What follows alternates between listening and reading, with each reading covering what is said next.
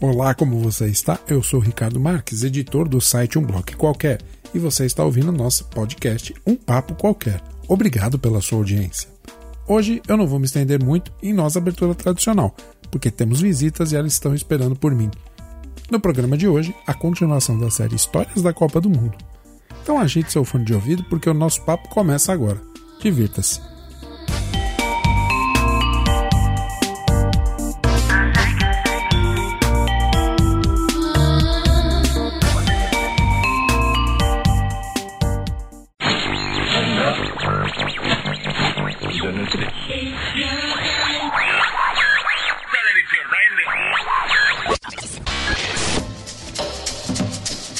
Eu sou Ricardo Marques. Eu sou Felipe Canella. Eu sou Sebastião Carlos. E este é o episódio especial sobre Copas do Mundo, um projeto dos podcasts Um Papo Qualquer, Apenas Um Cast e o Papo Canella. Neste episódio, as Copas de 1958 na Suécia e 1962 no Chile. Boa viagem!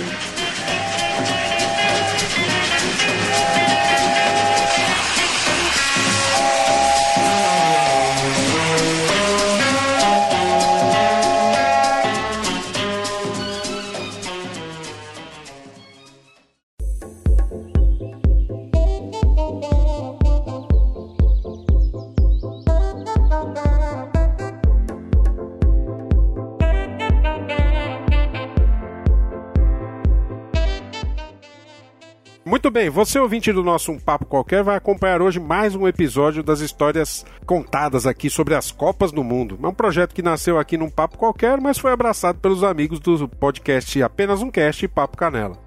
Para você que tem nos acompanhado nesta aventura, já contamos a história da Copa de 30, 34 e 38 aqui num Papo Qualquer. Você acompanhou lá no Papo Canella as Copas de 50 e 54. Hoje nossa tabelinha segue aqui e vamos contar todas as histórias até a Copa de 2018, quando também a gente vai poder conversar bastante. Aí na nossa mesa temos o Sebs, nosso querido Sebs, e o nosso contundido Felipe Canella. Tudo bem, meninos? Olá. Opa, tranquilo. E além deles temos também uma presença especial do Rafael Morgado, também do Papo Canella. Como vai, Rafael? Tudo bem? Tudo bom, cara. Obrigado pelo convite aí para poder participar aí dessa, falando das Copas, que é um grande prazer que eu tenho. Tá bem, vamos começar nossos trabalhos aqui, sejam bem-vindos, é um prazer recebê-los aqui num Papo Qualquer. Felipe, você melhorou da contusão, rapaz? Eu tô melhorando, eu esperando jogar a final da Copa de 62, né, um Pelé lá. Ah, tá. Não vai ter que chamar o Amarildo pra entrar no lugar? Espero que não, agora que eu voltei a jogar bola, bicho, aí me contundir desse jeito, foda. Tá bom. A gente vai começar hoje pela Copa de 58, que é, afinal de contas, o primeiro grande título brasileiro, né?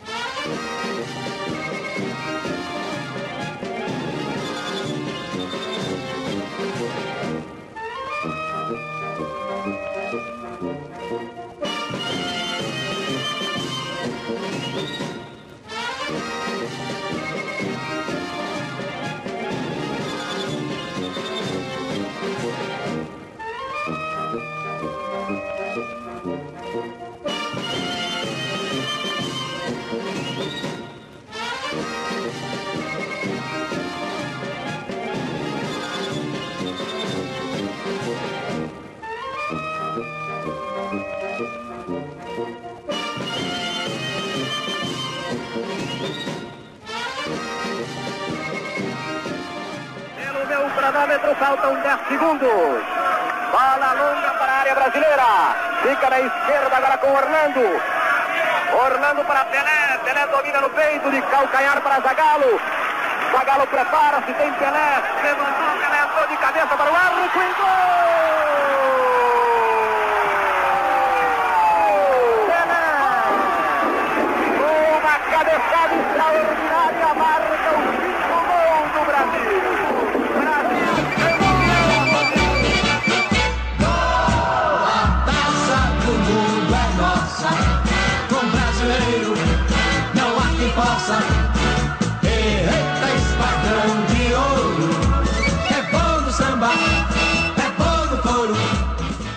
Antes, vamos lá, um pequeno resuminho, né? Essa Copa aconteceu lá entre 10 de junho de 58 até 29 de junho de 1958. Nada menos do que 12 cidades sediaram essa Copa, e eu espero que o meu sueco esteja em dia. Borås, Eskilstuna, Gotemburgo, Halmstad, Helsingborg, Malmo, Norrköping, Örebro, Sandviken, Solna, Uddevalla e Västerås. Gostaram do meu sueco? Porra, sensacional. É, deve ter algum sueco aí revirando, né? Porque foi uma desgraça isso, né?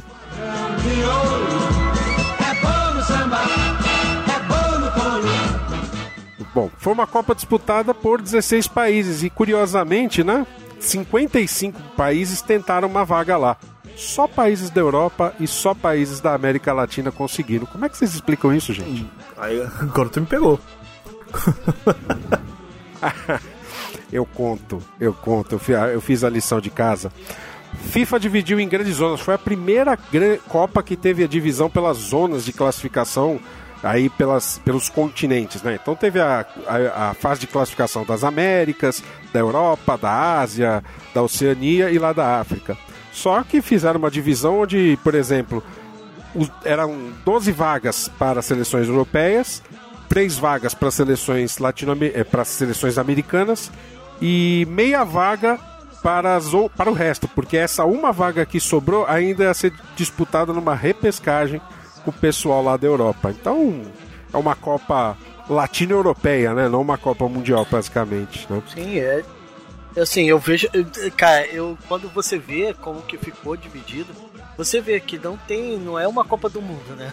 Não, de forma alguma. É um torneio... É uma Copa intercontinental, né? Só. Isso quer dizer, intercontinental. Ah, mas peraí, é uma Copa de elite, cara. Só elite tava jogando aí. É que vamos falar a verdade? Não vamos ser pacheco? É que interessa tava jogando essa porra. É América do Sul...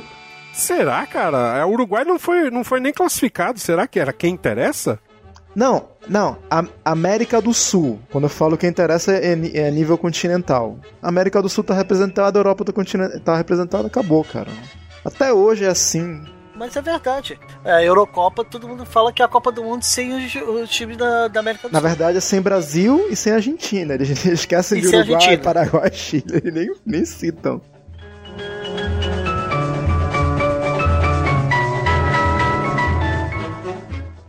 Mas na verdade era Europa e América Latina era quem jogava futebol na época, né? Porque o resto era pura figuração, né? Eu acho que até hoje em dia, vai lá. Até hoje, né? Na verdade, né? Talvez o México tenha aí um... eu até tô falando América Latina porque eu tô incluindo o México nesse grupo todo aí, né? Mas... Ô, Ricardo, não deixa os mexicanos te ouvirem, porque senão vão ficar putos da vida contigo, cara. Quer comprar briga com o mexicano, chama ele de latino. Ele vai... Ah, é, cara? É pior do que chamar a mãe dele. Ah, tá. Eu não sabia disso, eles não gostam da alcunha? O quê? O mexicano é norte-americano, senhor. Não sou latino. Eles consideram o latino uma raça, sabe? É guatemalteco, salvadorenho, esse povo lá de baixo... Esse povo sujo que não presta, eles são norte-americanos. Tá. Tô lhe falando. Entendi. Tô lhe falando, rapaz. Aí reclama do Bush depois, né? Bom, aí é... Do Bush não, do Trump. Do Trump, né? Que tá fazendo o muro lá, né? Pois é, rapaz. Tá certo. Aliás, essa foi a primeira Copa também que os 4 grandes times da Grã-Bretanha participaram, né? É verdade. Inglaterra, País de Gales, Irlanda do Norte e Escócia. Fizeram bonito? jogaram o Mundial da Grã-Bretanha dentro do Mundial mesmo, né?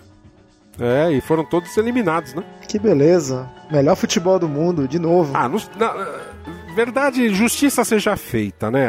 Até que teve uma surpresinha aí na história, não teve? A Irlanda do Norte ganhou da Tchecoslováquia, né? Que anos depois, né, viria a ser finalista. A Tchecoslováquia ainda era a Tchecoslováquia ou não mais? Era a Tchecoslováquia. Cara, ainda a Tchecoslováquia. Sim. Não, eu digo assim, em termos de futebol mesmo, ainda jogava tão bem quanto jogou aí antigamente, ou como viria a jogar, porque ela foi finalista lá em 62, né? É, mas já era a base, né? A base da futura Tchecoslováquia. Eu sei que a Tchecoslováquia meteu 6 na Argentina na fase de grupos. Exatamente, 6-1. Se bem que dizem que na preparação, na Copa mesmo, nessa Copa do Mundo 58 na Argentina, foi muito controvertida, por causa que ela foi eliminada na primeira fase e teve essa goleada em que dizem que os caras foram mais lá pra passear e pra curtir as famosas belezas suecas que abundavam na época. Então foi... As loiras suecas. Que dirão o Garrincha, né? É, o Garrincha deixou herdeiro lá. Uhum. Ele tem até um filho. É o tal do U, né? Alguma coisa. Alguma coisa assim, o nome do filho dele.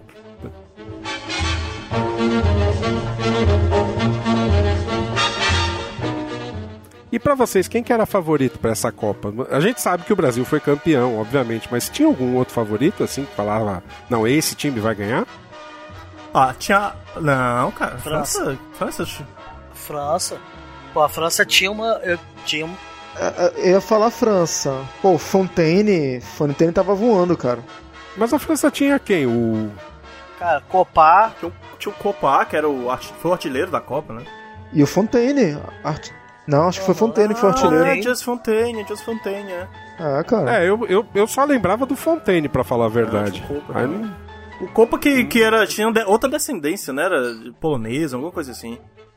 É, ele é polonês, tanto o Fontaine também, que era marroquino também. O nome é eslavo, é de origem eslava, o nome Copa. Ah. A Hungria tinha perdido grande parte dos seus jogadores, né, por conta lá da... Revolução Húngara. É, em 56, né, e aí por conta disso, o Puskas, o Coxis, todos esses caras foram lá pra Espanha, né, então a Hungria não era mais a Hungria, né. Tanto que na outra Copa o Puskas jogou pela Espanha, né. Ele já tava lá justamente por causa dessa Revolução Húngara que expulsou uma galera de lá. Era um negócio louco isso, né? O cara podia jogar por 2 seleções, né? O Di Stefano também fez isso. Jogou por várias seleções. Ah, mas foi só recentemente que a FIFA colocou ordem nessa palhaçada, né? Não. Em 62 já teve... A FIFA já interveio. Ó, a proibição. É a última. Acabou a putaria. Não sei se pode falar palavrão. Desculpa, Ricardo. Pode falar. A gente é de família aqui, fica tranquilo. Acabou a sacanagem, digamos assim, esse negócio de ficar Acabou a farra. Jogando em outro time aí. E agora, se não me engano, a FIFA diz que você tem que, dependendo da nacionalidade, porque isso é meio... Entra um parêntese aqui, entra mais ou menos como você conseguir uma nacionalidade num país. Então, dependendo do país, por exemplo, na Itália, você tem que declarar ou comprovar que você tem descendente até a terceira geração, no caso, até os avós, diretamente italianos. Teve o Mazzola que jogou a Copa, né? Mazzola jogou pelo Brasil e depois pela Itália. Ai, mas isso varia. É, varia de país para país. Em Portugal parece que é até bisavô, enfim, tem essas variações, tem que ver, né? É, recentemente a gente teve aquele caso do jogador brasileiro lá pela Espanha, né? Que ele até tinha sido convocado, né? O Diego Costa. Tem vários casos assim. Mas o cara também não precisa ser só descendente. Ele pode, não sei quanto tempo, tá jogando 5 no país anos. Também. Ele depende pode, do né? país. Não sei. Depende do país também. Exato. É, depende do país, que acho que muda de país pra país, entendeu? Pô, o Kaká jogou na Alemanha, teve alguns casos aí que aconteceram isso, mas eu não sei a quantidade exata de anos, né? Mas hoje tem essa... O cara não precisa nem ter bisavô, né? Não precisa ter avô, nem nada. O cara jogou não sei quantos anos no país, ele consegue. Não, o próprio, se a gente voltar um pouquinho mais também, o Zidane também, ele não era francês de fato, né? Algéria. Mas ele foi criado lá, né, cara? Então é diferente, né? Porque conta mais quando ele surgiu pro futebol. Mas a gente tá falando, pô, por exemplo, acho que teve um rapaz agora do Borussia Dortmund que é o Puzilich. Ele é americano. É norte-americano. Que ele, todo mundo tá querendo naturalizar ele como alemão, porque ele sempre jogou na Alemanha. Ah, eu iria, cara. Eu iria. Também, pelo menos ia ganhar o título. E é bom jogador, viu? É bom jogador. E é novo. E ele escolheu ir pros Estados Unidos. Tem vários casos assim.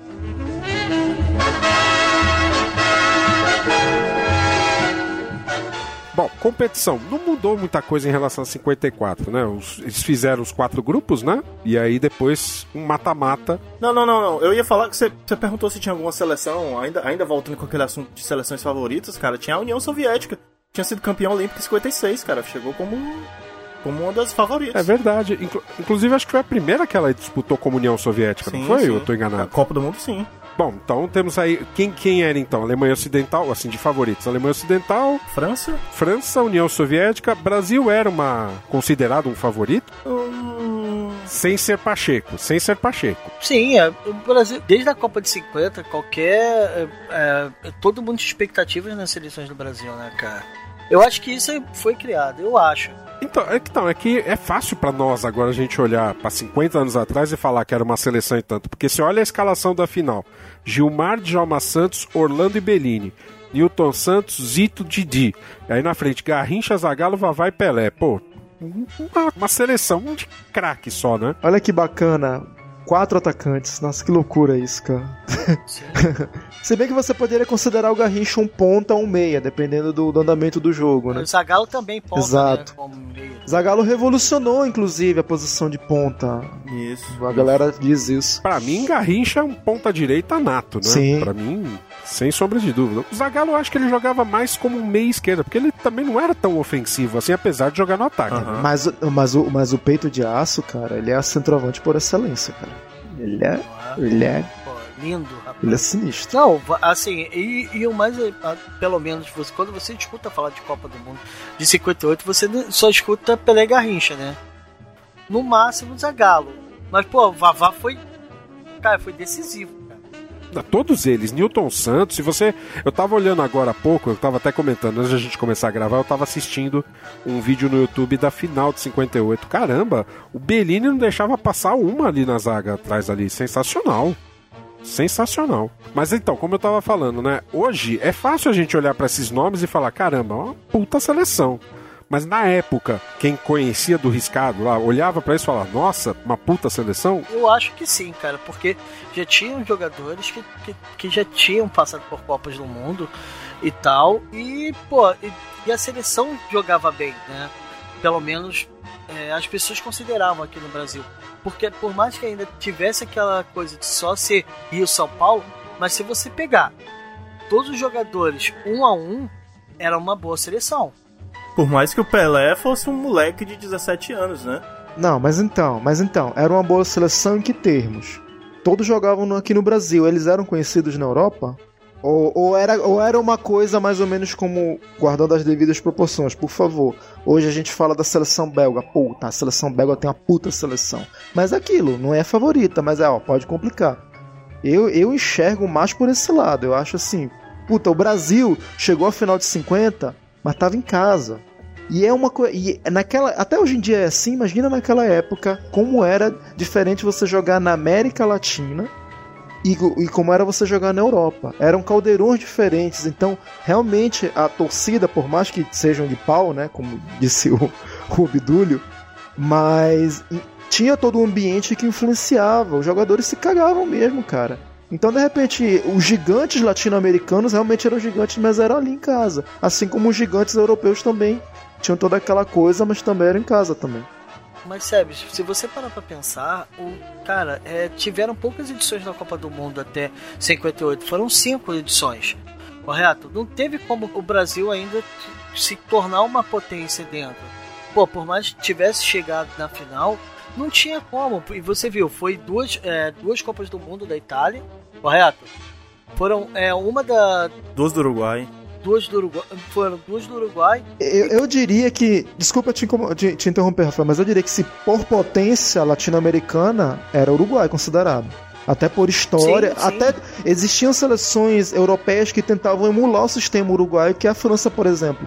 a França nitidamente falava, nós queremos jogar igual o Uruguai. Então são escolas que influenciaram. Não, eu não discordo disso não, Sérgio, você tá certo. Eu acho que eu entendi o que o Rafael quis dizer, né? A gente tem o Uruguai com 2 títulos, tem a Itália com 2 títulos e uma Alemanha que tá se formando para se tornar uma das grandes, se já não era uma das grandes, né? Quem vai olhar pro Brasil nesse caso? Exato, não teve tempo. Não tinha tempo pra poder olhar pro Brasil. As pessoas estavam... Hoje, se você parar pra pensar hoje quem são os favoritos da Copa do Mundo, você vai colocar a Bélgica, a única que não tem título. Pode crer. Se você colocar hoje, a única que não tem título e a única que tá concorrendo lá nas cabeças. Tem razão. Então, precisa do título pra poder ser postulante a uma boa seleção. Mas também que hoje a gente já tem mais de 100 anos de futebol, então a gente já tem história. Naquela época era o quê? Era a 5ª Copa do Mundo? Não. 4ª Copa do Mundo? 6ª? 6ª Copa do Mundo. Então, era novo demais, né? Outro favorito que teve também, que possivelmente ia ter, era a Inglaterra, né, cara? Que... Mas a Inglaterra era mais nome do que... A Inglaterra tinha um time forte, mas ela... Porque ela tinha a base do time do Manchester que morreu lá naquele acidente aéreo lá em Munique. Não, cara, eu acho que deu... Não... Foi? Eu acho que não é. Foi sim, foi 50... em janeiro de 58 teve acidente. Teve um acidente, eles perderam acho que 3 ou 4 jogadores nessa história. Foram os 3 principais da seleção, o Ed Edwards, o Tommy Taylor e o Roger Barney. Foram 3 que faziam a base do time. Mas ainda que eles tivessem um bom time, eu não sei se... A Inglaterra sempre gostou de falar muito e não jogar tudo isso que fala, né? Pelo menos comparativamente. Mas aí você pode colocar entre um dos últimos favoritos aí. Tô falando assim pra juntar o grosso da Copa. Aí esses vão chegar com tudo. É válido.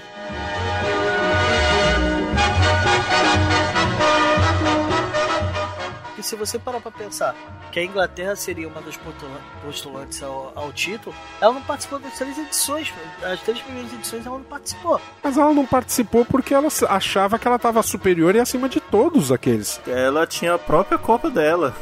Tinha lá a Copa, até o torneio mundial, que era disputado entre os 4 times da Grã-Bretanha. E quando ganhava, era o campeão mundial pra eles, era quem ganhava aquele torneio. É mais ou menos como os Estados Unidos tratam os campeonatos de beisebol, futebol americano. O cara é campeão do mundo. Super Bowl. Uma coisa curiosa dessa Copa é que a gente já tinha a televisão, né? Transmitindo os jogos, né? Mas, obviamente, por conta da falta de tecnologia, ainda a gente não tinha televisão aqui no Brasil. Aí eles usavam um sistema de kinescópios, né, que gravavam os filmes dos jogos para poder transmitir aqui pela televisão. E foi a TV Tupi que transmitiu isso daí, né? Muito legal. Eles vendiam os direitos para as TVs daqui do Brasil, do mundo, na verdade, né? Mas isso graças à corrida espacial que estava tendo e o lançamento do Sputnik, né? É verdade. O satélite, né, que foi lançado... Foi lançado naquela época, sim, não foi? Foi em 58. É 58, Sputnik. Uhum. Exatamente no mesmo. Então, aí é legal, né, porque começa a ficar uma coisa globalizada, né, mas já tinha aí a rádio forte, né, bem forte, a Rádio Nacional com cobertura lá direto na Copa. Bacana, né, muito legal ver jogo de rádio daquela época, né, é um pouco de saudosismo da minha parte, mas... Era muito legal, tanto que eles faziam umas propagandas, né? Assim, experimentando a deliciosa Brahma Show. Defendeu o goleiro da Suécia. Sem mais demora, vamos a um gostoso Brahma Show. Brahma Show é o neto prazer dos seus momentos alegres. Brahma Show é a cerveja que eu, você e todos nós gostamos. Brahma Show é a sua cerveja. Bola é poder de cara demais. E aí era muito legal. Brahma, patrocina nós que... Caramba. A gente tá... Ambev. Tem que pedir Ambev agora. Ambev, agora é Ambev, é verdade, não é mais Brahma. Mas patrocina nós do mesmo jeito.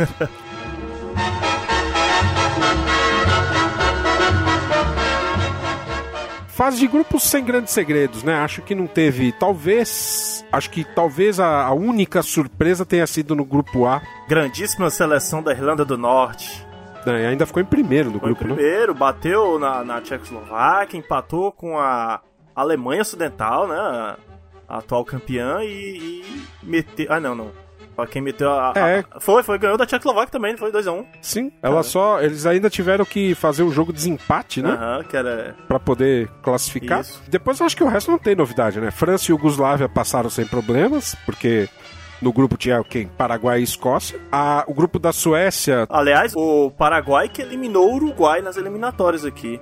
Uma das surpresas também na Copa. Ah, mas também não jogou tudo isso não, tanto que... Não, mas só de ter eliminado o Uruguai e ter ido pra Copa, né, cara? O Uruguai, bicho papão. Eliminado o atual campeão, né? O último campeão, no caso. Sei, talvez na época eles contassem, porque hoje não conta. Porque lembra que quando a França foi eliminada... pra disputar a Copa de 2002, que ela não disputou depois de ter sido campeã? Não, ela caiu na primeira fase em 2002. Caiu na primeira fase, é verdade.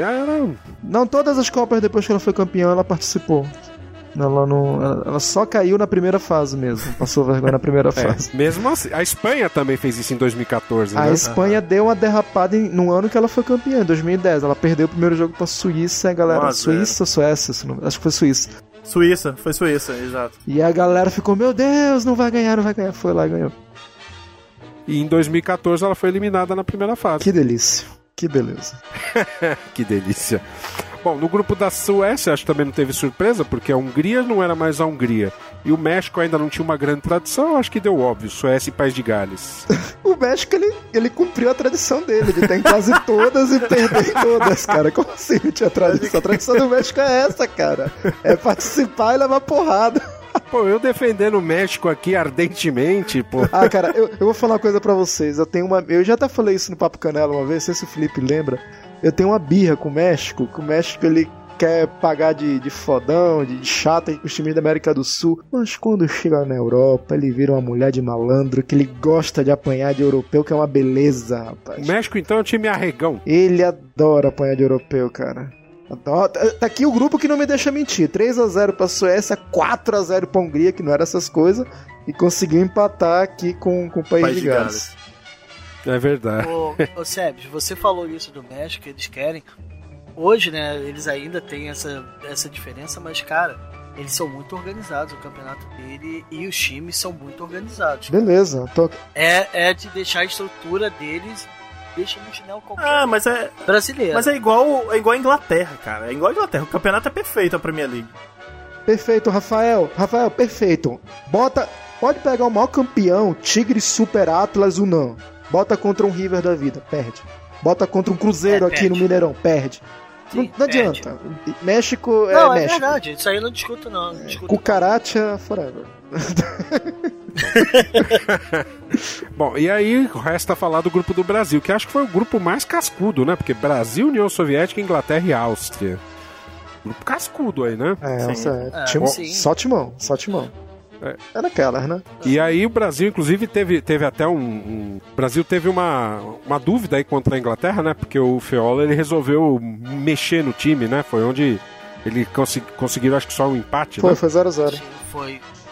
E aí foi aí, então, que começaram a pedir pelo Pelé e pelo Garrincha, né? Foi a partir desse empate no jogo.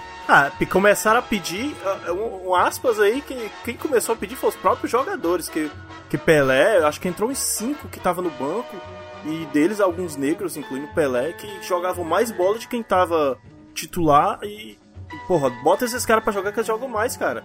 Eles mesmos jogadores pediram isso.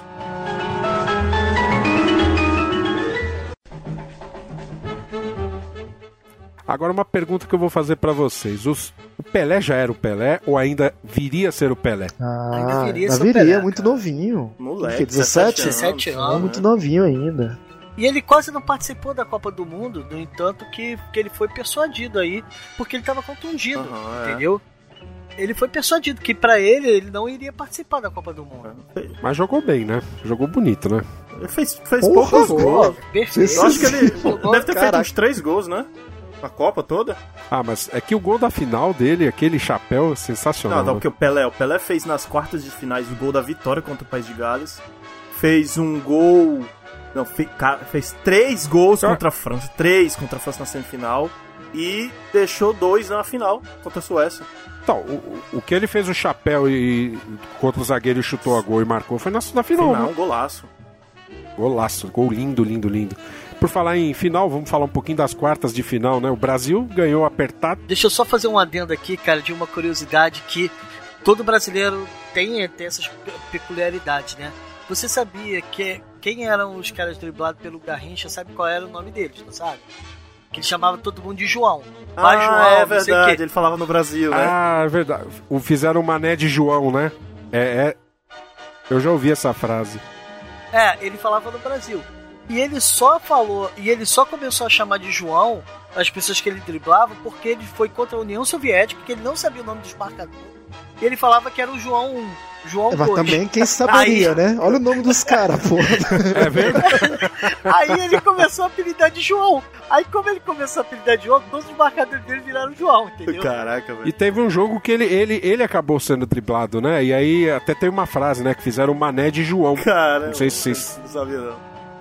É, eu lembrei dessa citação. Lembra daquele documentário das Copas que eu falei pra vocês que eu assisti lá quando era moleque? É justamente nisso, eles mostram, né, o Garrincha dando vários, assim, aquela corridinha dele, né, deixava a bola e ele saia correndo pro outro lado, né? E aí teve um jogador que fez a mesma coisa com ele, né? E aí eles falavam no documentário, né, foi o Jim que fizeram o Mané de João. Oh, nesse ramo da curiosidade aí também tem a, se você parar pra prestar atenção, o Pelé é um garoto de 17 anos com a camisa 10 da seleção brasileira, como assim, né, cara? Mas foi uma puta sorte que ele deu, entre aspas, porque parece que o Brasil não mandou, a CBF não mandou a camisa numerada pra Copa. Brasil organizado como sempre, né? A FIFA que numerou, e pelo que contam, não tem certeza sobre isso, mas pelo que contam, é que pegaram a numeração das malas dele, e quem diz isso, se não me engano, foi o Zagallo que falou, que diz que acha que foi pela numeração das malas, tanto é que o goleiro Gilmar é o número 3, né? E... nossa, coisa estranha. Alternativo isso? Pois é. Que goleiro com a 3. Tiveram outras coisas que ficaram bem zoadas aí, né? Na Copa do Mundo foi, como você via, o Brasil não tinha camisa reserva. Eles tiveram que comprar improvisados lá. Ah, verdade, né? Isso. Na final, pra poder jogar a final contra a Suécia, que a Suécia era dona da casa e ia jogar com a camisa amarela. Isso. O Brasil não tinha camisa reserva. Caraca, tem uma história, que... foi com a camisa azul mesmo, foi que foi a camisa azul? Foi com a camisa azul. Foi daí que veio a camisa azul. Tem uma história que a cor, porque a azul até então era, se não me engano, não sei se a Itália já usava o azul, a da esquadra, mas a França, se não me engano, usava. Então ela ficou meio que manjada, mas eles deram a desculpa de que era a cor do manto da padroeira do Brasil, da Nossa Senhora, que era aquele azul, aquele tom de azul, exatamente.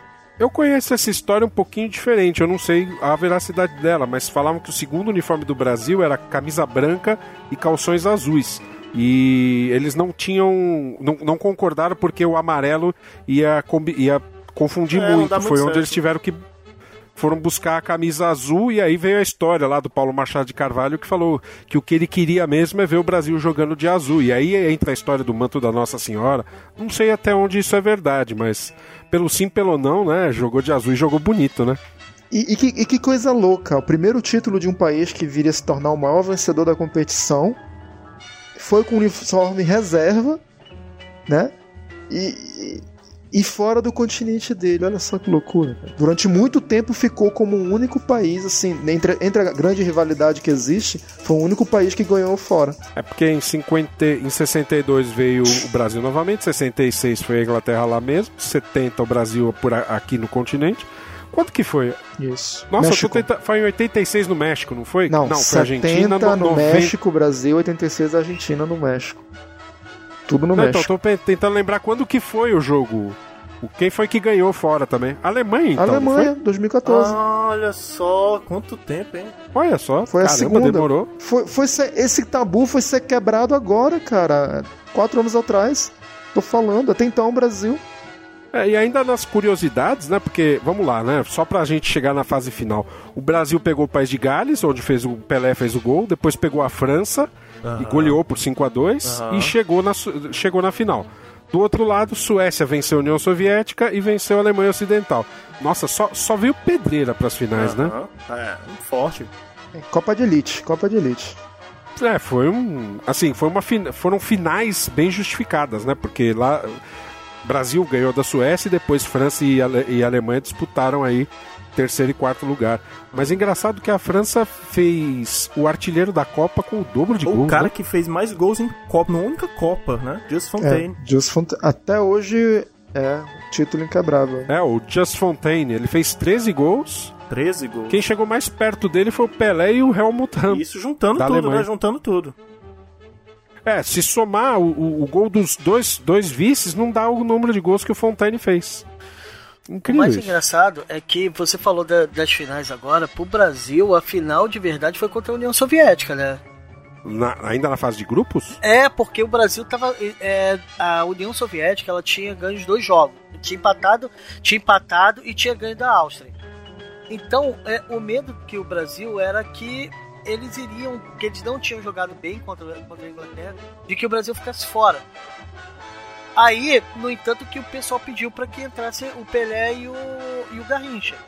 O medo era que a seleção nem se classificasse. No entanto, que quando eles falaram que o Brasil iria com o Pelé e com o Garrincha, você sabe como ficou apelidado a seleção da União Soviética?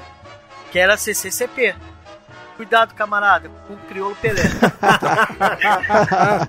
Eu não conhecia essa história, boa, cara. É, cara, muito bom, cara, muito bom. Muito legal isso, cara. É, então foi isso. O medo do Brasil era não passar nem da primeira fase com a União Soviética. Depois que o Brasil incorporou mesmo, né?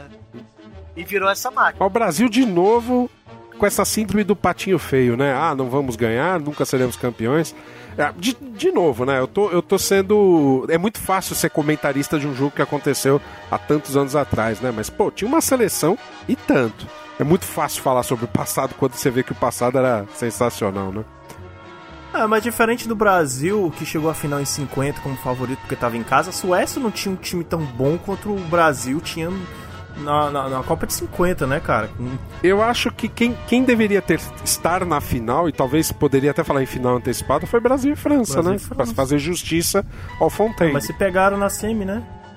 É, e aí o Brasil lá, 5-2, 3 gols de diferença, né? Fica difícil falar que a França tava bem. Pelé fazendo hat-trick. É, pedindo o gol do Fantástico, né? E na final e semifinal também, nos dois jogos.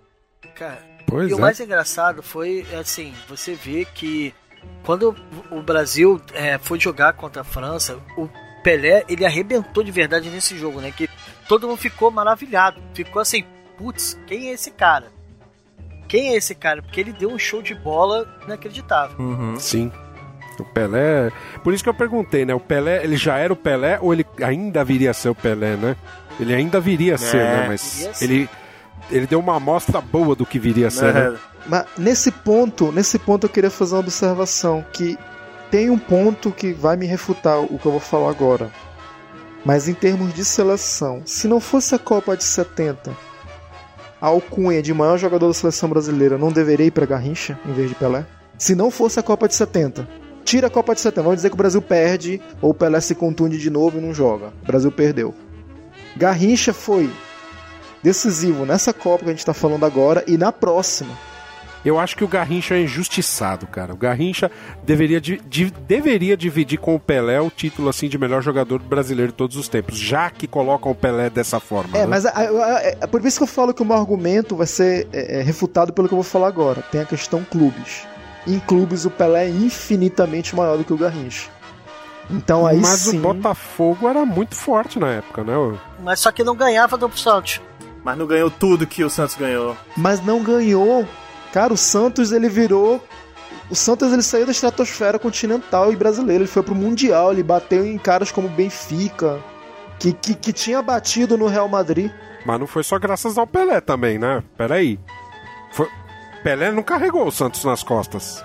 Não, tudo bem, mas o Pelé tava lá. Não, e o Pelé também não carregou o Brasil. O Pelé também não carregou o Brasil. É, mas é isso que ele... É isso que ele tá dizendo, tá sendo refutado por conta dos títulos, não porque o Pelé... Exatamente. Eu acho que, assim, na hora que você... Se fosse colocar assim, vamos dizer assim, 70, beleza, o Brasil perdeu, nesse universo paralelo que eu tô falando, e o campeão foi o México... só de sacanagem, só de sacanagem. Universo triste esse, hein? Só de sacanagem, não, alegre, pô, todo mundo feliz, bêbado, com chapéu e caveira. Imagina só. Aí, vamos dizer, beleza, o Brasil perdeu 70 e acabou. Só foi ganhar 94 de novo. O Pelé só ganhou 58 e 62. Sendo que nas duas, Garrincha foi fundamental, muito mais na segunda. Porque na segunda ele realmente, né, foi o dono do time. Então, Aí, mas aí eu mesmo refutaria esse argumento dizendo, tá, pera lá, e a carreira do Garrincha em clubes? Ganhou tudo que o Pelé ganhou? Porque aí no Santos é outra história. Aí eu ainda acho que ainda assim o Pelé continuaria, pelo menos, não tanto em termos de seleção, mas um degrau acima do que o Garrincha. Oh, mas sabe o que eu acho também, Sebes? Que o Garrincha, as pessoas lembram mais dele como folclórico do que como jogador, sabia? Você fala Garrincha, as pessoas associam com jogador bêbado, é drible, só isso. Não como jogador efetivo. O Drunken Style. Cara. É isso que eu ia falar. O Rafa levantou um ponto legal, porque em termos de marketing pessoal, o Pelé fez muito mais marketing pessoal do que o Garrincha. Compara o fora de campo que um fazia e o que o outro fazia. Era, obviamente, o Pelé, ele se vendeu melhor pro mundo também. Sim, e em termos de popularidade com o povo, com a massa, eu acredito que Garrincha realmente é um jogador do povo muito mais do que o Pelé. Era a cara do povo brasileiro. Não, mas aí que está. O Garrincha acho que não tava nem aí pra essa alcunha de ser o melhor do mundo ou ser o melhor. Ele queria saber jogar bola e tomar as cachaças dele. É, era um cara que nasceu com a previsão de que não ia jogar bola por causa das pernas tortas dele, né, cara? Que coisa, esse cara nunca vai ser jogador, como é que pode, né? E uma curiosidade, ele morreu no dia que eu nasci, exatamente. Eu achei que eu tinha herdado o talento dele, ele tava passando pra mim, cara. E não foi. Que triste. Que o diga a contusão de ontem. Pois é, que diga a contusão de ontem. Pois é.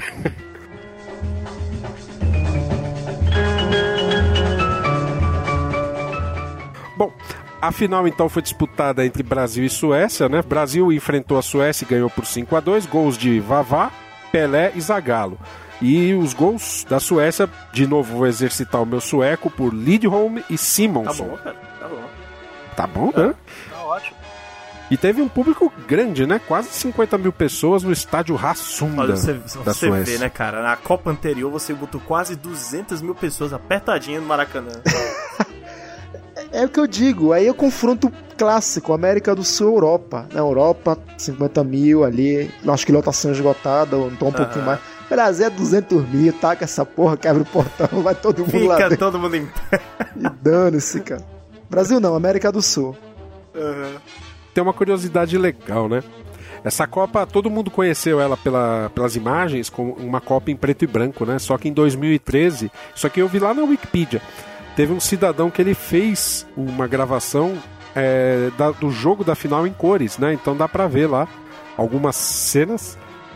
Não, peraí, ele filmou com a câmera em cores? Sim. Ou ele coloriu depois? Não, a câmera em cores. Tanto que tem um vídeo lá no YouTube que foi liberado pela filha dele em 2013. Tem cerca de 7 minutos. Eu nem sabia que tinha câmera em cores nessa época. Existia já. Pois é, eu também não sabia não. Não, tinha. Se você olhar pro cinema, você já tinha filme colorido. Se bem a questão é que você não tinha a transmissão dos jogos em cores. Porque você não tinha ainda a tecnologia. É verdade. E faz sentido, cara, porque é que nem vocês estavam falando mais cedo, era uma época de revolução, não só a revolução na sociedade inteira e na parte tecnológica também, que, caso vocês não lembrem, era início da Guerra Fria. Então a tecnologia estava galgando a passos larguíssimos. Então não foi também aquela revolução do Primavera, acho que na França também, contra o general lá. Charles de Gaulle? É o De Gaulle. Não, De Gaulle. Acho que foi 68, não foi 68? Não foi? Acho que foi 58. Não lembro. Eu não sei se foi 68. Mas acho que tava tendo alguma coisa na França também nessa época. Cara, devia estar tendo coisa em tudo quanto é buraco aí nessa época. Isso é verdade. É difícil, mas enfim. O mundo era um lugar muito mais confuso naquela época, né? Mas então, tem essa curiosidade. O nome do cidadão, e de novo, meu sueco aqui bem treinado, Folk Wanstroms. Olha só, cara. Cara, agora você falou, lembrei que tinha um Ben-Hur de 59 e já era colorido, né? Então, assim, já havia tecnologia, mas obviamente pra televisão não, então. E se você olhar as cenas, você vai ver que o cara que fez, ele não tinha muita prática. Tanto que às vezes, assim, ele não conseguia acompanhar a bola. Ele era só rico, é um rico que quis fazer cineminha colorido e ficou bonito. É bonito de se ver porque você acaba tendo uma nostalgia enorme e você vê o Brasil jogando num lindo tom de azul. Ricardo, vai ter link no post? Vamos botar o link no post disso aí sim, com certeza. Ricardo, joga a escalação do Brasil que jogou a final, por favor. Vamos lá, no gol Gilmar, Lá atrás, nas laterais, Djalma Santos e Newton Santos, zagueiros. Orlando e Bellini. Meias, Zito e Didi. No ataque, Garrincha, Zagallo, Vavá e Pelé. Olha aí. Ah, cara, tem outra curiosidade, que esse gesto de levantar o troféu acima da cabeça foi o primeiro, foi o Bellini, né, cara? Foram dois gestos bonitos naquela época, esse de levantar o troféu, e quando deram a volta olímpica, o Brasil deu a volta olímpica carregando a bandeira da Suécia. Pô, cara, legal, e cara. Tem uma curiosidade também, que o Brasil foi tão decidido depois que eles passaram pela União Soviética, que o Didi assumiu a postura de líder, né, da equipe, né, o Folha Seca. Que quando a Suécia fez o primeiro gol, vocês podem ver que a Suécia abriu o placar, ele pegou calmamente a bola e botou no meio campo, apoiando todo mundo, falando que seríamos repetindo o gesto de Obdúlio Varela em 50. Sabia que ele ia falar isso. Claro, mas pô, isso é um clássico, cara. Eu ia falar isso, pô. Eu lembrei, pô. A próxima você fala. Eu acho que, cara, Didi, essa seleção era maravilhosa, cara.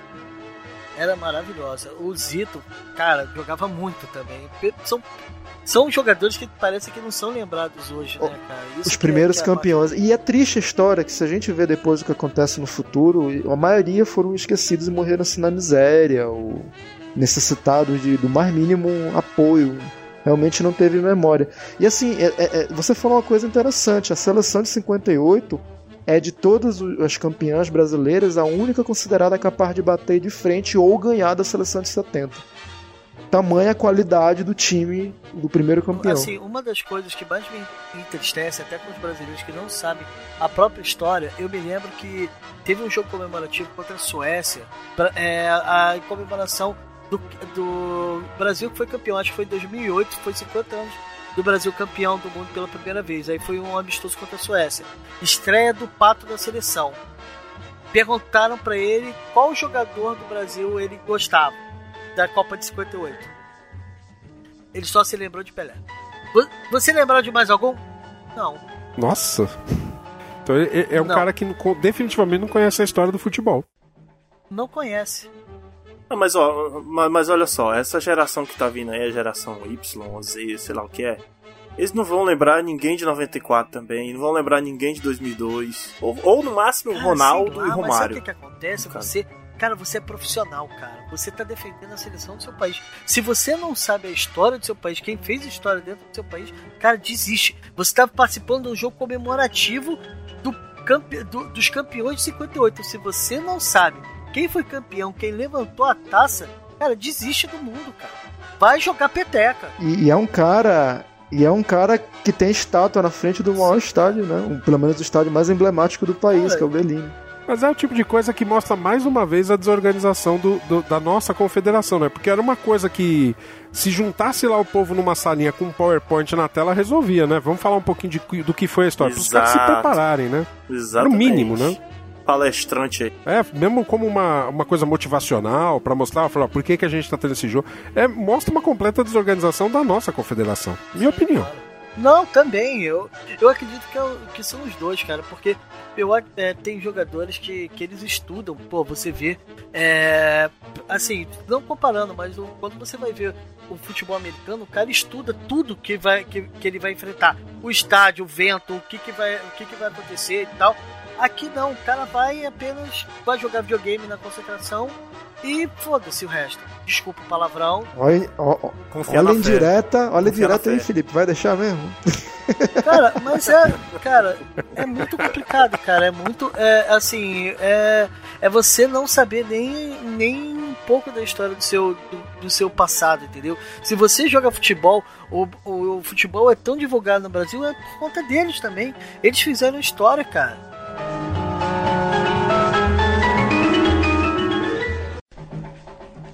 Assim como na Copa passada foi início da lenda da Alemanha, essa aqui foi início do mito Brasil.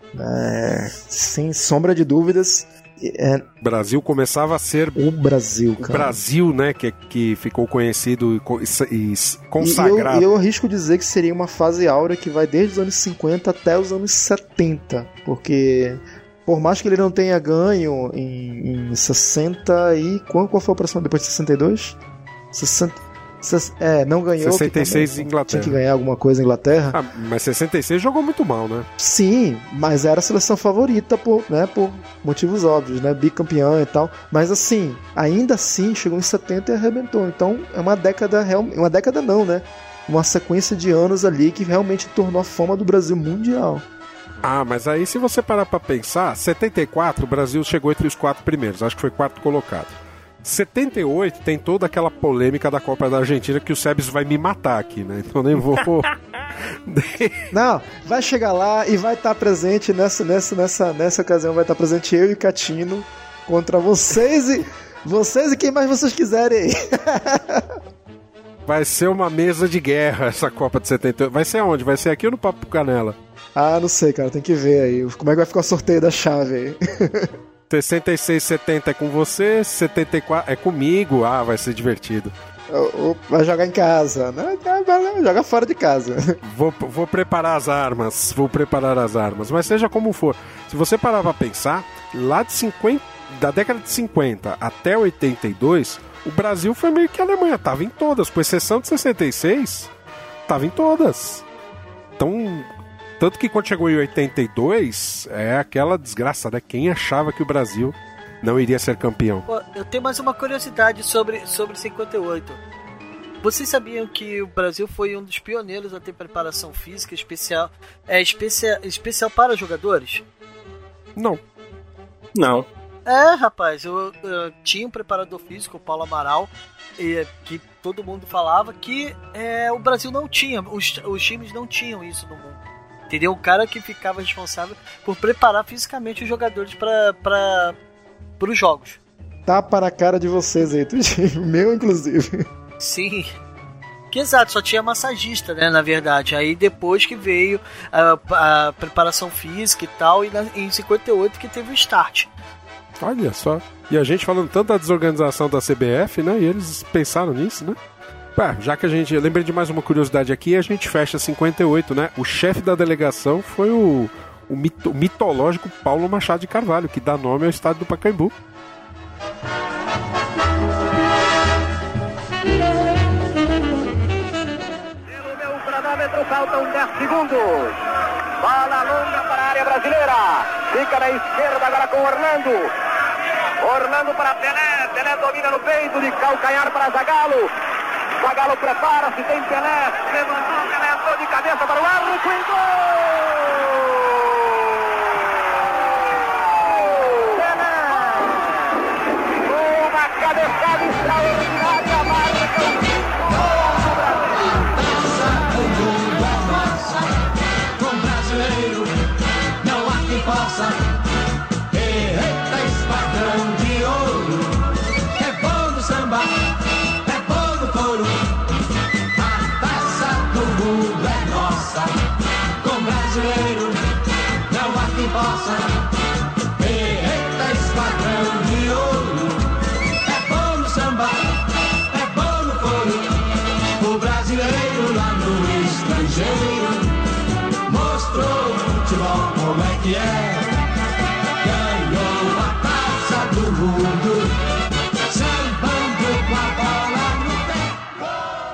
Você está ouvindo um papo qualquer, o podcast do site, um blog qualquer. Ouça, compartilhe e divirta-se.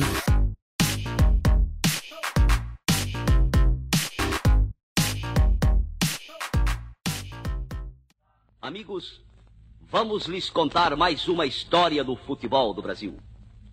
Gostosa como aquela de 1958, escrita em Campos da Suécia, quando, após 28 anos de espera, conquistávamos o Campeonato Mundial de Futebol, descobrindo pela segunda vez o Brasil para o mundo e fazendo com que nossa República ganhasse um rei negro.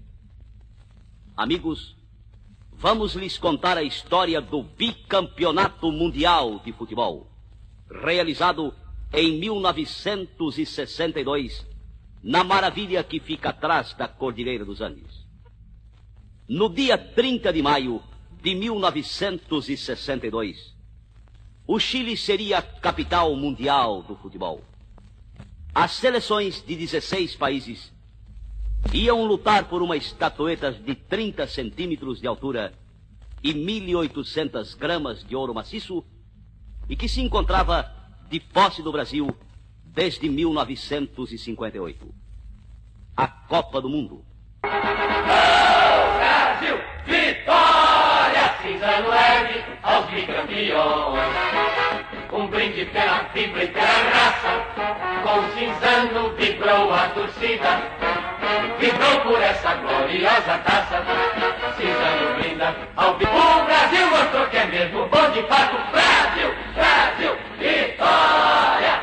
Cinzano saúda os brasileiros pela conquista do bicampeonato da Copa do Mundo. Brasil, Brasil!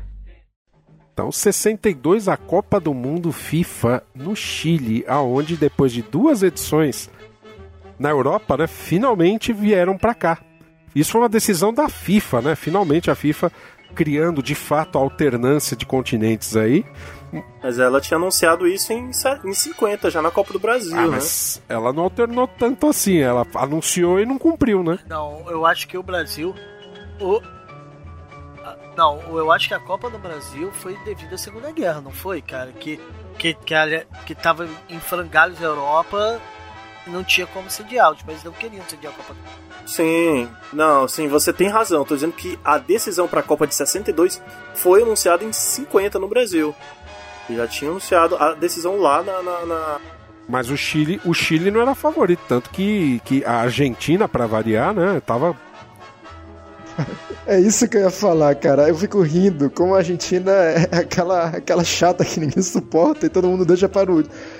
Foi Uruguai, Brasil... Aí falou, não, agora, porra, Uruguai tudo bem, deve ter, né? Beleza. Ah, Brasil, beleza, Brasil, maior país do continente, beleza. Agora sou eu. Não, Chile. Puta que pariu. Só foi lá em 78. Tanto que ela tomou uma surra na votação, né, em 56, não foi? Sim, sim. Foram, deixa eu ver, achei aqui. O Chile ganhou com 32 votos e a Argentina teve 10 e teve 14 abstenções. Então teve gente que não quis votar nenhum nem outro, né? Engraçado, né? Peraí, então eu tô maluco. Então a decisão não foi em 50, não foi antes, né? Ou foi depois, né? O Congresso da FIFA de 56 é que decidiu a sede... Ah, é 56, eu tô maluco, é. É. Aí, só que assim, havia uma reivindicação da Argentina que via pedir. De aí entra o que foi falado aí agora. Ah, não, nós desde 30 a gente tá tentando sediar uma Copa.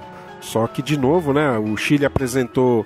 a candidatura em 52, a Argentina alegou que eles não tinham condições de suportar um evento daquele porte, mesmo assim ganhou o direito de fazer a Copa. E aí, engraçado, né? Aí já começamos com as curiosidades, né? Se você olha o selo oficial da Copa, lá não fala Copa do Mundo FIFA, né? Lá fala Copa Jules Rimet. Caramba! É. Tá lá, é bem assim, tem o logotipo oficial, é uma bola... estilizada com um globo terrestre, ao meio um estádio de futebol com a bandeira do Chile, aí em cima Campeonato Mundial de Futebol, embaixo Copa Jules Rimet, Chile 62. Mas aí eu acho que o Jules Rimet tinha morrido em 56, né, no ano da escolha da sede lá do Chile, né, deve ter sido uma homenagem póstuma, né? Pode ser, possivelmente, né? Pode ser. Possivelmente, tá com toda a cara. É. Enfim, foi uma Copa bem diferente do que foi 58. Para começar pelo número de sedes, né? Que foi uma Copa bem mais enxuta. Eles tiveram aí, se não me engano, 4 sedes só, né? Foi o Carlos Diettborn, em Arica, o El Tenente, em Rancagua, em Viña del Mar, o Sausalito, e em Santiago, o Estádio Nacional do Chile. E estádios pequenos. Maior, né? 65 mil pessoas. E todos os outros estádios pequenos, né? Para padrão FIFA, né? O PV aqui em Fortaleza é o dobro desse El Teniente aí. É isso. 20 mil pessoas, 20 e poucas mil pessoas. Aí lá cabia 11 mil no estádio chileno. 11 mil na Copa do Mundo, cara. Pois é, né? Sacanagem. E é engraçado que naquela época ainda havia a história do campeão da Copa anterior ser automaticamente classificado, né? Então o Brasil não teve que ir para as eliminatórias. O que significaria aí... O Chile era a sede, o Brasil era o campeão. Então a gente teria aí pelo menos mais 2 times na Copa que seriam aí... latino-americanos, né? Descontando o México, né? Porque eu já ouvi aí que o México não gosta de ser latino. É, mas jogam ele no meio do balaio, hein? Bom, falando um pouquinho sobre os times que estiveram lá, né? Nossa, cadê minha listinha aqui? Alguém tem aí fácil? Então. Eu tenho. Quais os participantes? Isso. Quais os participantes da Copa de 62? Vamos lá, cara. Isso aí não é difícil, não.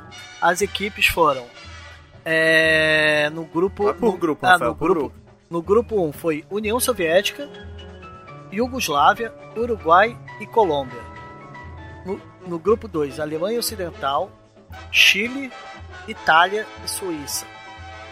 No grupo 3, Brasil, Tchecoslováquia, México, a toda poderosa e falada pelo Sebs, e a Espanha. Que a Espanha já contava já com Puskas, com Mazzola e eu não sei mais quem. Mazzola jogou pela Itália, né? Mazzola era da Itália. Mazzola era da Itália, exato. De Stefano, Espanha. De Stefano, isso. E no grupo 4 Hungria, Inglaterra, Argentina e Bulgária. Mas o Di Stefano tava na Espanha, ele tava com 36 anos, ele não jogou essa Copa do Mundo porque ele se machucou, se lesionou. Ou seja, o Di Stefano nunca jogou uma Copa do Mundo. Azar dos fatos, né? Ele ia jogar pela Argentina, né? A Argentina não participou da Copa passada. Não, sim. Na 54. 54 a Argentina não participou, né? 54 eu não me recordo. Acho que não. Acho que não. A Argentina participou. 54? 50 ela não participou por causa de birra. 54 eu não me recordo. Isso. 54 acho que não. 58 ela participou. Não. Até Palermo, ela não participou. Aqui da América do Sul, Brasil e Uruguai. Pois é, enfim. Eu de Stefano não sei porque que ele não foi para de 58 e na de 62 ele já estava na Espanha, né? Mas ele não disputou porque ele teve uma lesão grave. Teve condição de participar. No final das contas, ele acabou não jogando Copa, Continuei os grupos. Falando. Os grupos acabaram. Acabaram com Hungria, Inglaterra, Argentina e Bulgária. Isso. Agora eu quero perguntar, tinha grupo da morte aí? Olha, deixa eu analisar. Se você parar pra pensar, eu acho que o único grupo da morte que teria seria da Alemanha, da Itália e o Chile, que era... jogava em casa. Né? Então o grupo 2, né? O grupo 2 seria o grupo da morte. Realmente. Faz sentido. O Brasil tinha lá a Tchecoslováquia, o México e a Espanha, né? Engraçado que... acho que foi... O Brasil meio que virou uma tradição em enfrentar na primeira fase times que ela enfrenta em fases posteriores lá para chegar na final, né? Aconteceu isso, se eu não me engano, em 94... Não, peraí. 98 com a Turquia. Foi 94 contra a Suécia. 94 contra a Suécia e depois contra a Turquia, né? Em 2002. E aí, em 62, o Brasil pegou a Tchecoslováquia logo no começo, né?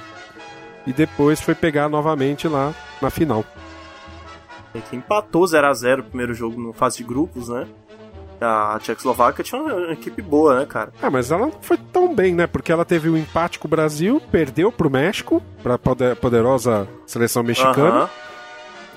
Ganhou só da Espanha. O mais engraçado é que nessa Copa do Mundo, todo mundo fala do Pelé, né? Que o Pelé foi campeão, apesar dele só ter jogado um jogo. Aí falam, o Garrincha jogou muito. Cara, mas o Amarildo, cara, foi essencial pra campanha, cara. Ele substituiu o Pelé, cara, ele elevou o jogo, porque o Pelé ainda tava jogando quando jogaram contra a Tchecoslováquia, o Pelé ainda tava jogando, né? Tava mal, mas ainda jogou. Cara, o Amarildo entrou contra a Espanha e ele acabou com o jogo.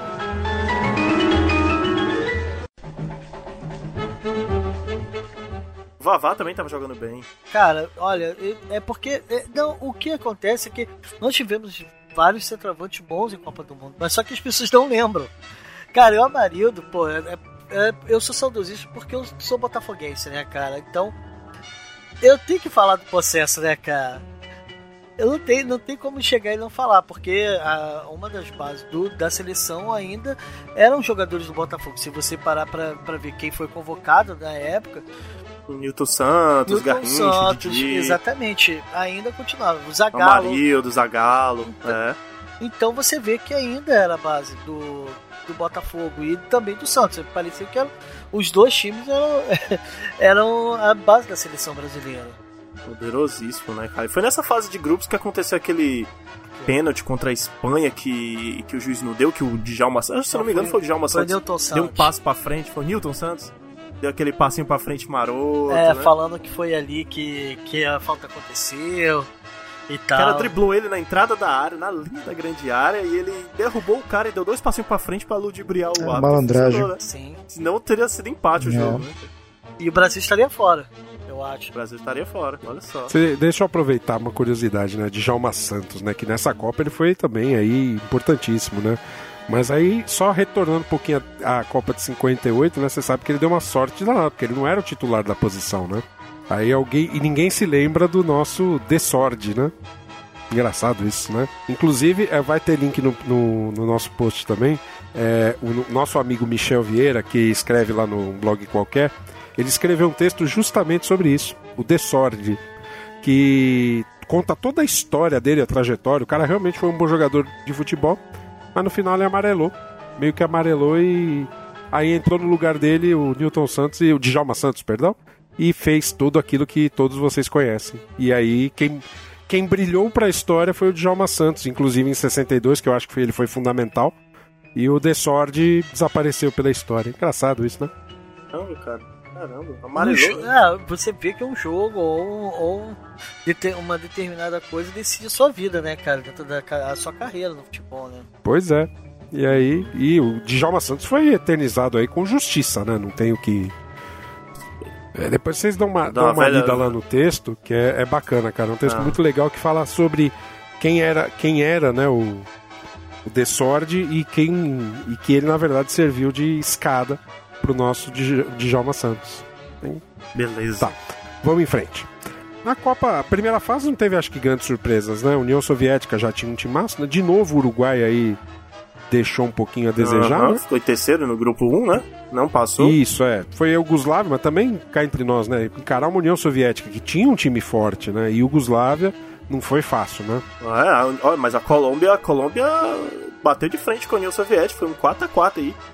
É, mas depois foi goleada pela Iugoslávia. É, tomou um 5-0 da Iugoslávia. Não resolve muito, gastou não, né? Gastou tudo que tinha contra a União Soviética. É, acabou o todinho. Aí o grupo da morte de vocês, Alemanha Ocidental e Chile, se classificaram, deixando a Itália e a Suíça aí de fora. E aí depois Brasil, Tchecoslováquia, deixaram de fora o México e a poderosa Espanha. E no grupo 4, Hungria e Inglaterra. E aí, pra tristeza do Sebs, a Argentina ficou de fora junto com a Bulgária. Cara, que interessante isso aqui. O primeiro não, né? Mas já tem toda uma história de duelos entre a Argentina e Inglaterra em Copas. Inglaterra meteu 3 na Argentina nessa fase de grupos. E já era a base do time que ia ser campeão na próxima Copa. Tinha o Bob Charlton, aí tinha o Greaves. Interessante, quem fez o gol da Argentina, o Sanfilippo, né? Que tem todo... Na próxima Copa, quando a gente for falar 66, esse jogo da Argentina e da Inglaterra é interessante a gente comentar, que deu uma confusão com um jogador chamado Ratim, que era o número 10 do Boca. Que você sabe, como a gente estava comentando no decorrer dessa série toda, a gente falando do cavalo paraguaio, que era a Inglaterra, que falava e nunca acontecia. E a Argentina era uma coisa similar, porque ela ia muito bem nos torneios sul-americanos. Nessa época ela era uma potência na América do Sul, mas quando ia para o nível mundial, e tá aqui a prova, até o Chile, tudo bem, tá jogando em casa, chegou em terceiro lugar, foi finalista na primeira Copa Argentina, mas depois disso o Uruguai estava na frente dela, bicampeão, o Brasil estava voando nessa época, e a Argentina ali, ó, ficou na primeira fase na Copa passada 58 e agora de novo, jogando em casa eu digo, no continente, em casa ali do lado, que realmente o Chile é grudado na Argentina, perdeu também, ficou na primeira fase.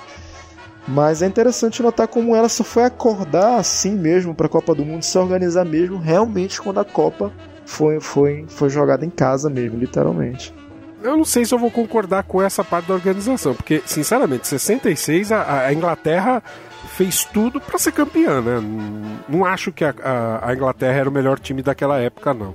A arbitragem também fez. Tanto também. Que teve a expulsão do próprio Ratim, né? Por reclamação. Na verdade, o Ratim fez mais do que reclamar, né? Tudo bem. É. Ele passou a mão na bandeira lá e fez um gesto. Cara, a bandeirinha de corno. Dizem que ele cuspiu no tapete vermelho da rainha. Então, porra, fazer isso na Inglaterra é complicado.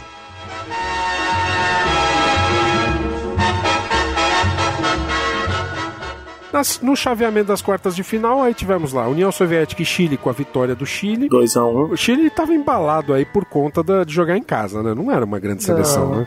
Ora. Aí depois do Brasil e Inglaterra, a vitória do Brasil por 3-1. Que teve a mítica história do cachorro no campo, né? Que foi detido por um jogador da Inglaterra lá. Aquelas... Foi nesse jogo? Foi nesse jogo. Foi nesse jogo que o cachorro driblou o Garrincha, que tentou pegar ele e não conseguiu. Driblou o primeiro goleiro e depois driblou o Garrincha. Então não foi só o jogador que fez o Manete João, o cachorro também, né? Uma nota interessante, né? A Inglaterra sempre no caminho do Brasil, né? Em 58, quando foi campeão lá na primeira fase. Agora nas quartas de final, quando foi bi. Quando foi tricampeão também encarou a Inglaterra. E 2002, campeão também. Só tomando fumo, 2002, né, cara? É. Olha, cara, olha aí. Ah, rapaz, a gente achou o talismã do Brasil. É pegar a Inglaterra.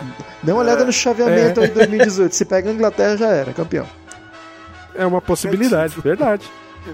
Em 94, a Inglaterra não participou da Copa do Mundo. Ah, 94. Mas 94 é um ponto fora da curva de tudo, cara. É, porque era nos Estados Unidos. Aquela seleção é outro continente. Tem Holanda também, pô. 94 Holanda e 98 também. A Holanda sempre no caminho do Brasil, o Brasil passando. E 2014 também, né? Aí, lembra que tomou de 3-0. E 74 também, né, gente? Carrossel. É verdade. Dançou bonito. Bom, aí tivemos também a Alemanha Ocidental, né? Eu falando Alemanha, mas na época era Alemanha Ocidental. Jogou com a Iugoslávia, perdeu por 1-0. Surpresa, cara. Pra mim, surpresa. Era a Alemanha que bebia Coca-Cola. Como é que é? A Alemanha que bebia Coca-Cola, né? Porque a Oriental não tinha nada de capitalista, né? Agora entendi a referência, verdade. E ainda num jogo lá do lado da cortina de ferro, Hungria e Tchecoslováquia, né? A Hungria perdeu pra Tchecoslováquia por 1-0. É meio que o fim, né? É meio que o fim da Hungria essa Copa, né? Depois disso aí, acho que não tem registro de nota. Depois da Revolução, né? Acho que acabou, né? Foi bem isso. Na 66 o Brasil pegou a Hungria também, jogou contra a Hungria. A Hungria ainda botou um... Não sei se o Brasil tava ruim também, mas a Hungria ainda deu trabalho. Mas depois disso, até hoje. Bom, semifinal, Brasil pegou o Chile, ganhou por 4-2, e a Iugoslávia perdeu para a Tchecoslováquia por 3-1. E lá na final nós temos o Brasil aí ganhando por 3-1 convincentemente, né? Venceu e convenceu, o Brasil. Né? Jogo, inclusive. Garrincha teve aquela questão, né, que não podia jogar, jogou, ou... Foi nessa Copa? Que foi expulso, né? Foi que ele foi expulso contra o Chile e tal, e suspenderam a suspensão. Isso. Que ele... E ele jogou com 39 graus de febre. Ah, teve essa história, cara. Foi. Caraca, velho, eu com 36 graus eu não quero levantar da cama. 36 é a temperatura normal, Felipe. Como não, assim, 37, cara? 37. Então tu tá foda mesmo, hein, cara. Com 37 eu não quero levantar da cama. Acontece.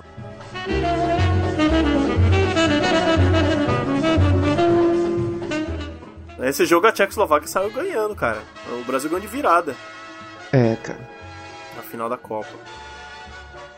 E a primeira vez que o Brasil também foi campeão jogando com o seu uniforme oficial, né? A mítica amarela. Uma amarelinha, camisa amarela com detalhes verdes, calção azul e meias brancas, né? Bicampeã seguida, aí... né, cara, também?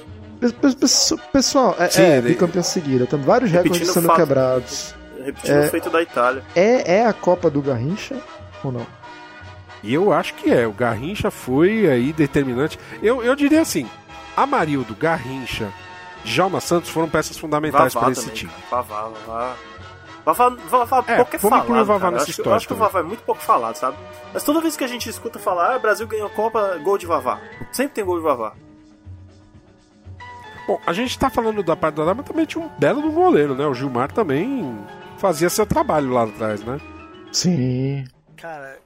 Era realmente uma seleção, cara. Realmente com S maiúsculo. Sim. Ó, os convocados, assim, ó, se a gente for ver os nomes, a gente tinha lá Gilmar e Castilho no gol. Lateral, Djalma Santos, Newton Santos, Jair Marinho e Altair. Zagueiros, Mauro, Bellini, Zózimo e Jurandir. Meio campista, Zito, Didi, Zequinha e Mengalvio. E os atacantes, aí tem um monte. Garrincha, Zagallo, Vavá, Pelé, Jair da Costa, Coutinho, Amarildo e Pepe.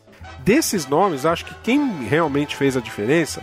Eu vou incluir aí, eu acho que no gol o Gilmar mandou muito bem. Eu acho que Djalma Santos. Newton Santos, que é. É, o Newton Santos também dá pra colocar ele aí. O Didi, o Garrincha, Vavá e o Pelé não dá pra falar, né? Porque o Pelé jogou uma vez, um jogo só, né?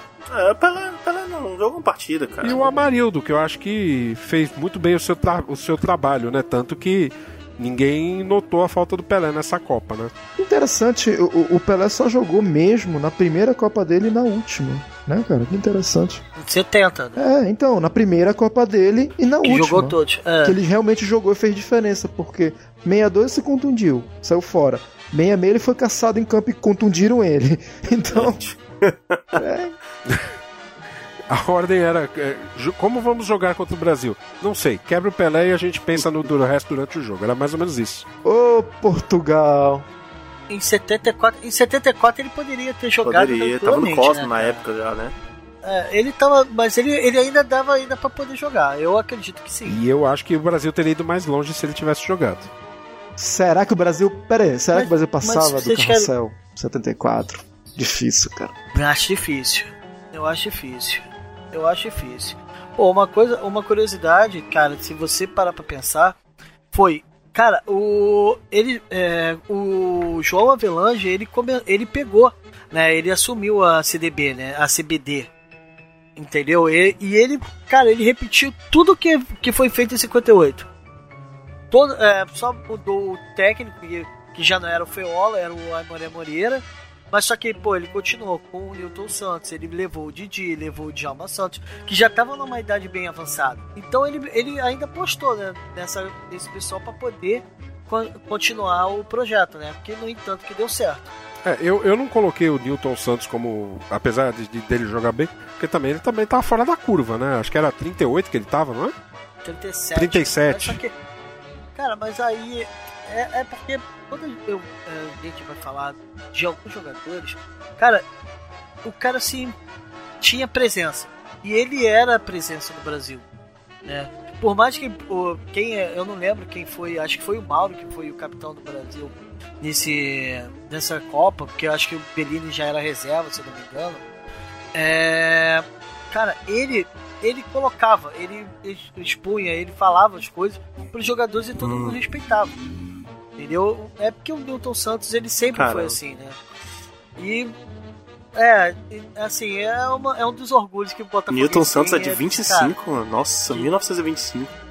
Cara, ele é um ponto fora da curva também. Acho que ele revolucionou a história do que é ser lateral hoje, né? E tal, é claro que acredito que não ficaria do mesmo jeito, mas na época ele foi pioneiro em avançar, cara, e nada mais justo do que ele tá nessa segunda Copa do Mundo e ser campeão, porque acho que ele participou em 54 também. Não, justo eu acho que ele estar no time e ser campeão. O que eu quis dizer é que eu acho que ele assim, não era um jogador, ele poderia ter uma presença em campo, mas ele não está pela técnica, né? Eu não sei, eu posso estar muito enganado, mas eu tenho a impressão de que ele já não tinha o mesmo futebol de antes. Ele é como ganhar um Oscar honorário, sabe? Ele é pelo conjunto da obra, entendeu? Não, mas assim, eu também não discordo não, porque no entanto em 66 o Garrincha foi pra Copa do Mundo também, mas foi mais ou menos da mesma forma, né? 66 é uma Copa complicada, porque ficou claro toda a bagunça do Brasil, né? Que a gente vai ter bastante tempo pra falar.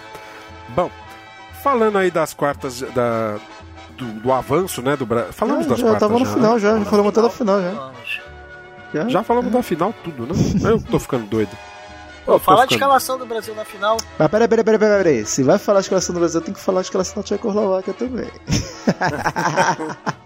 Mas eu não tenho nem tcheco, cara. Pô, cara, tu fala. Não, você tem um sueco perfeito, cara, por favor. Seu tcheco. O meu sueco é bom, mas meu tcheco cara, é péssimo. Vamos lá. Confio em você, vamos lá. Bom, vamos tentar. Vamos achar aqui a. Vou procurar, cara. Vai lá. Final, tá aqui. Ah, vamos lá. Meu Deus. Brasil. Vou começar pelo Brasil, né? Brasil, goleiro Gilmar, Djalma Santos, Mauro Ramos, que era o capitão, e o Zózimo, além do Newton Santos lá na lateral. Meio campo, Zito e Didi. E lá no ataque, Garrincha, Zagallo, Vavá de novo, e Amarildo. 4 atacantes. Técnico, Aimoré. De novo, cara. Você olha o esquema tático assim, é uma coisa impressionante. Eu acho que foi realmente anos 70 que mudou isso, né? Falou, não, cara, peraí, vamos pegar um desses caras retrasados, transformar em meia, transformar em ponto, sei lá. porque era demais, cara, era uma ofensividade absurda. Agora vocês vão fazer eu sofrer com o Tcheco, né? Vamos lá. Vamos lá. Goleiro, Milan Schroff.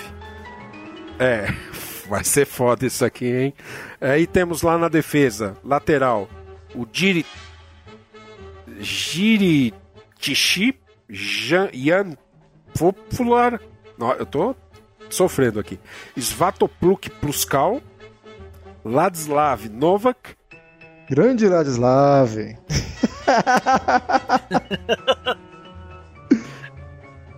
Que jogador, hein? Pode ter que fazer só pro Ladislav. É isso aí. Inclusive era o capitão do time. No meio campo, eles estavam num 4-3-3, né? Aliás, não 4-3-3, tá certo. Thomas Pospichal. Ixi, Maria, como é que ele... Pospichal, obrigado. Andreev Kinavaski, Josef Mazopust, Josef Jelinek, Adolf Scherer e Josef Kadabra. Nossa senhora. É, e o seu técnico não menos conhecido, uma seleção que ficou na memória do mundo, né? Pode ver, todos os nomes super conhecidos. Sim. Nossa. Eu seria capaz de soletrar essa seleção em todos os episódios. Claro que não vou fazer isso para não gastar meu tcheco.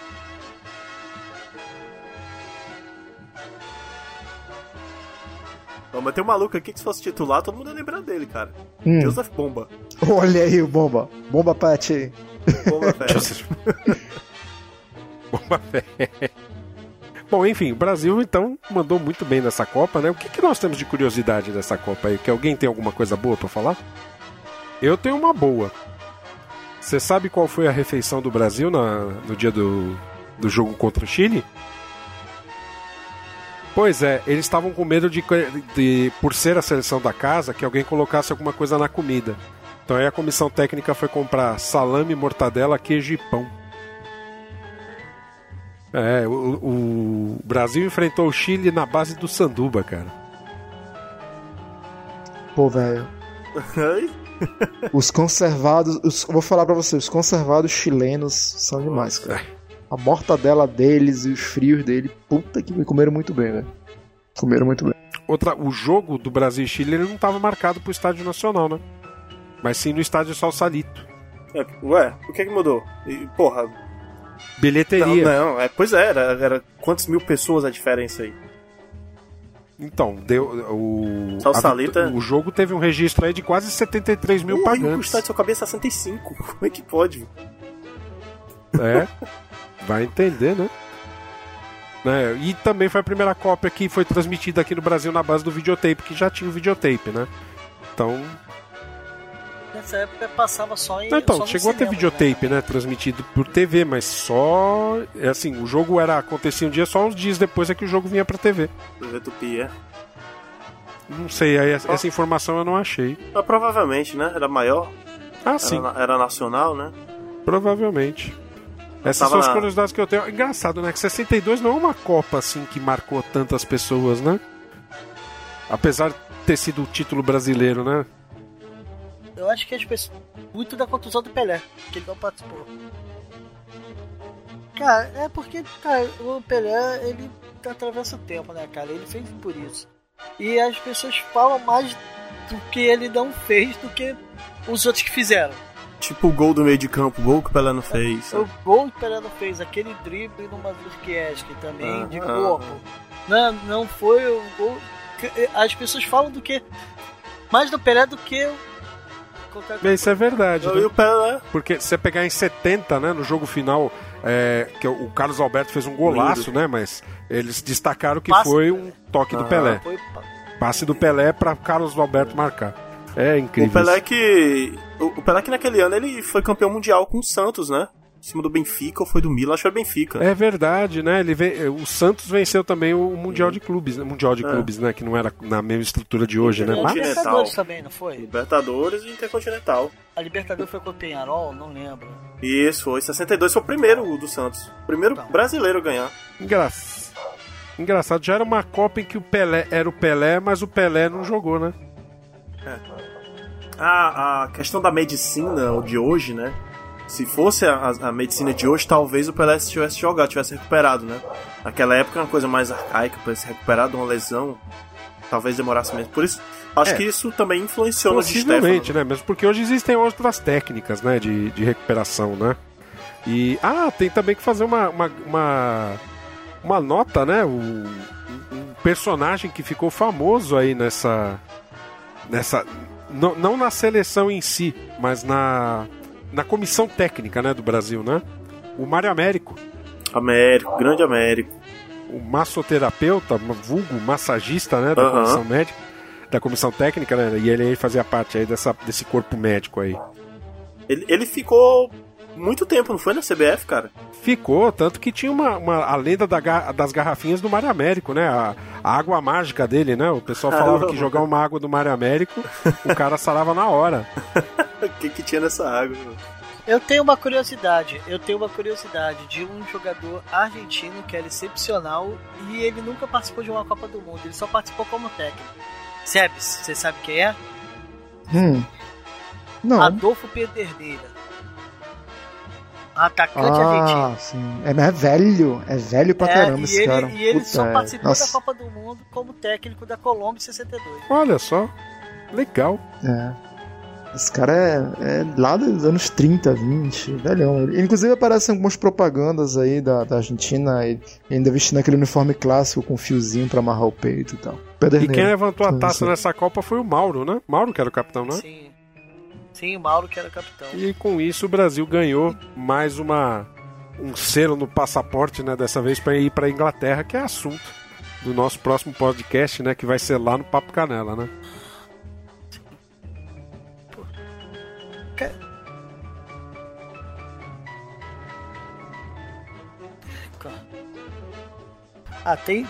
Rapidinho, tem uma coisa, só uma curiosidade que eu fiquei intrigado ao ler. E eu nunca tinha parado pra pensar nisso. Em 58, o Mazzola era atacante do Brasil, correto? Ele jogou pelo Brasil, sim. Em 62, ele mudou o nome pra Altafini. Ele não era mais o Mazzola que disputou pelo Brasil. Ele se naturalizou italiano e mudou pra Altafini. O próprio... eu comentei isso em 30, acho que foi em 34, que o Filó, né, o Anfilóquio Marques, né, só que o nome dele completo era Anfilóquio Guarizzi Marques. Quando ele foi jogar pela Itália, ele não jogou como Filó, ele jogou como Guarizzi. Era na época do... Isso eu não comentei lá na época, acho que eu fiz num comentário, no post dessa, que era tinha também os Anjos da Cara Suja, que eram os dois argentinos, o Ossi e o Monti, que jogaram nessa seleção da Itália campeã. Que assim como o Filó foi campeão pela Itália, o primeiro brasileiro a ser campeão do mundo, eles foram os primeiros argentinos a serem campeões também, jogando pelo time europeu. Pois é, é verdade, você fez esse comentário, eu lembro. Acho que hoje a gente encerra então, né? Como é que eu faço o fechamento disso aí? Me dê sugestões, gente.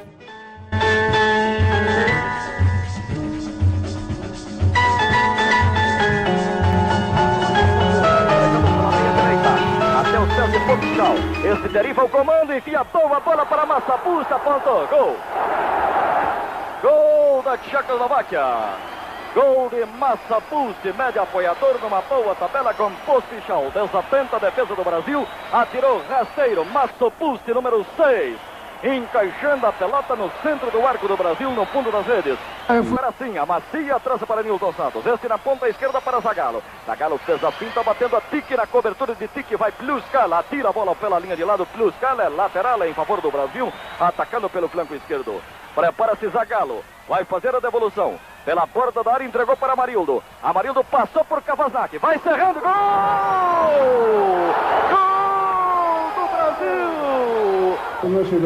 Etapa complementar do encontro, bola na metade da cancha.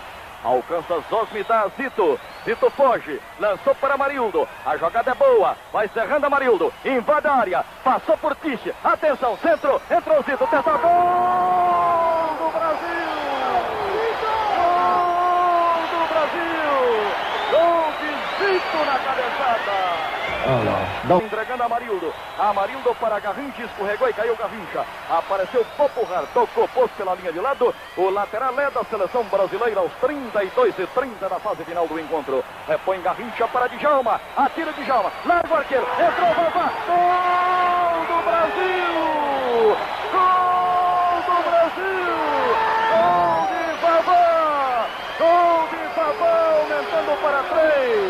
Olha lá, olha lá, sem de veneno, olha lá.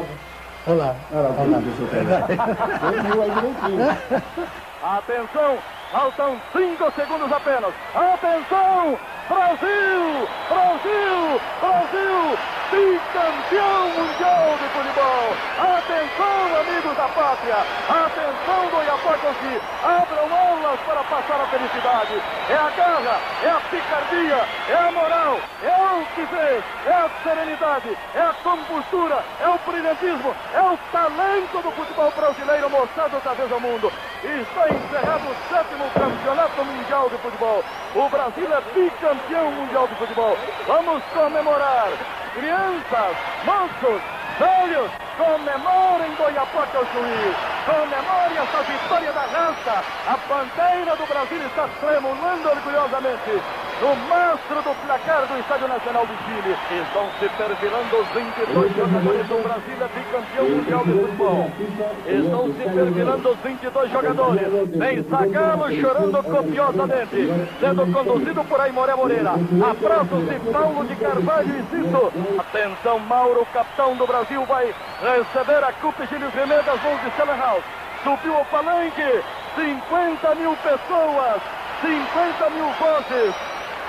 100 mil braços estão acenando para Mauro, capitão do Brasil, que levanta orgulhosamente no palanque vencedor. A Coupe de Gílio conquistada pela segunda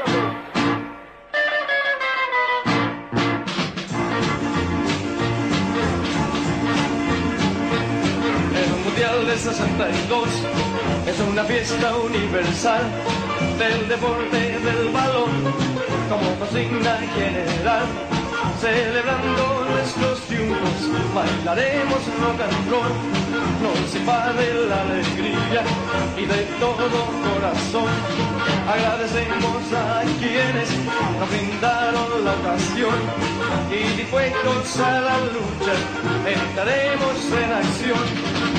Toda la mele remata.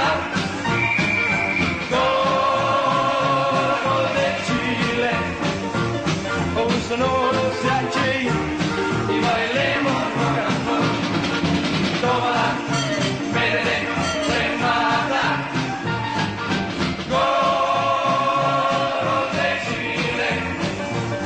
Un sonoro CHI y bailemos rock and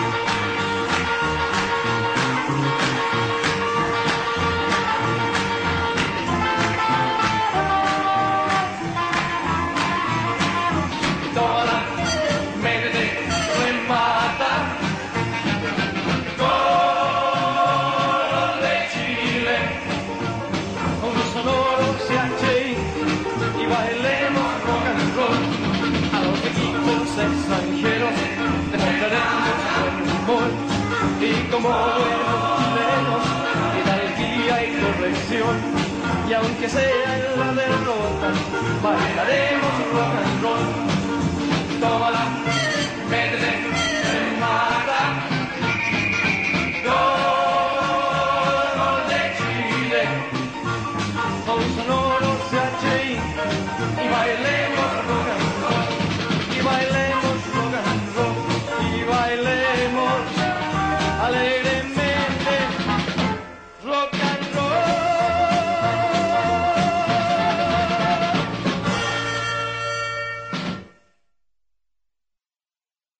Então hoje a gente contou a história das Copas de 58 e 62. Eu vou passar aqui para o encerramento. Eu vou pedir aí para o Sebes, suas despedidas. Então pessoal, falamos dessa dobradinha do Brasil, primeiro e segundo título. A próxima dobradinha vai ser 66 e 70, que eu considero também Copas ainda dentro do reinado brasileiro, que se encerra, assim, entre aspas, nos anos 70, em termos de Copa do Mundo. E essa dobradinha vai ser feita lá no Papo Canela. Eu participo do Papo Canela também, sou um integrante honorário, mas eu tenho um podcast que é meu, com apenas um cast. Vai ter link aí no post. E é isso, a gente vai estar sempre divulgando aí as datas das publicações e fazendo todo o acompanhamento do cronograma aí, pra vocês ficarem por dentro. Papai! Pô, legal, agora vamos lá, Rafa, o microfone é seu, cara. E esse papai aqui é minha filhota aqui do lado. Vai participar em todos. Muito boa, cara. Fala oi, filha. Fala oi, meu amor. Não, ela não quer falar. Agora que eu falo pra ela falar, ela não fala. Bom. Manda aí, Rafa. Cara, agradeço aí o convite pra poder participar, falar de um assunto que eu gosto muito, né? Que é futebol e ainda mais Copa do Mundo. E, cara, foi muito bom. Foi muito bom. Espero que vocês escutem e também escutem os próximos lá no Papo Canela e até chegar a Copa de 2018, que vai ficar bem legal. Beleza, Rafa, te agradeço muito pela presença, apareça mais vezes por aqui, cara. Cara, tá aberto aí, quando que chamar, tamo aí. Beleza, Felipe, você que é o nosso contundido, você fecha aí, por favor. Pronto, cara, a gente tá fazendo esse cronograma aí de Copas do Mundo, pra quem ainda não entendeu, a gente vai tentar jogar isso 2 vezes ao mês, né? Tanto aqui no Papo Canela quanto no... Aqui no Papo Canela. Aqui no... Um papo qualquer quanto no Papo Canela, né? É um desafio e tanto, hein? Ou seja, esse aqui tá saindo aí... Tá programado pra sair dia 24 de fevereiro.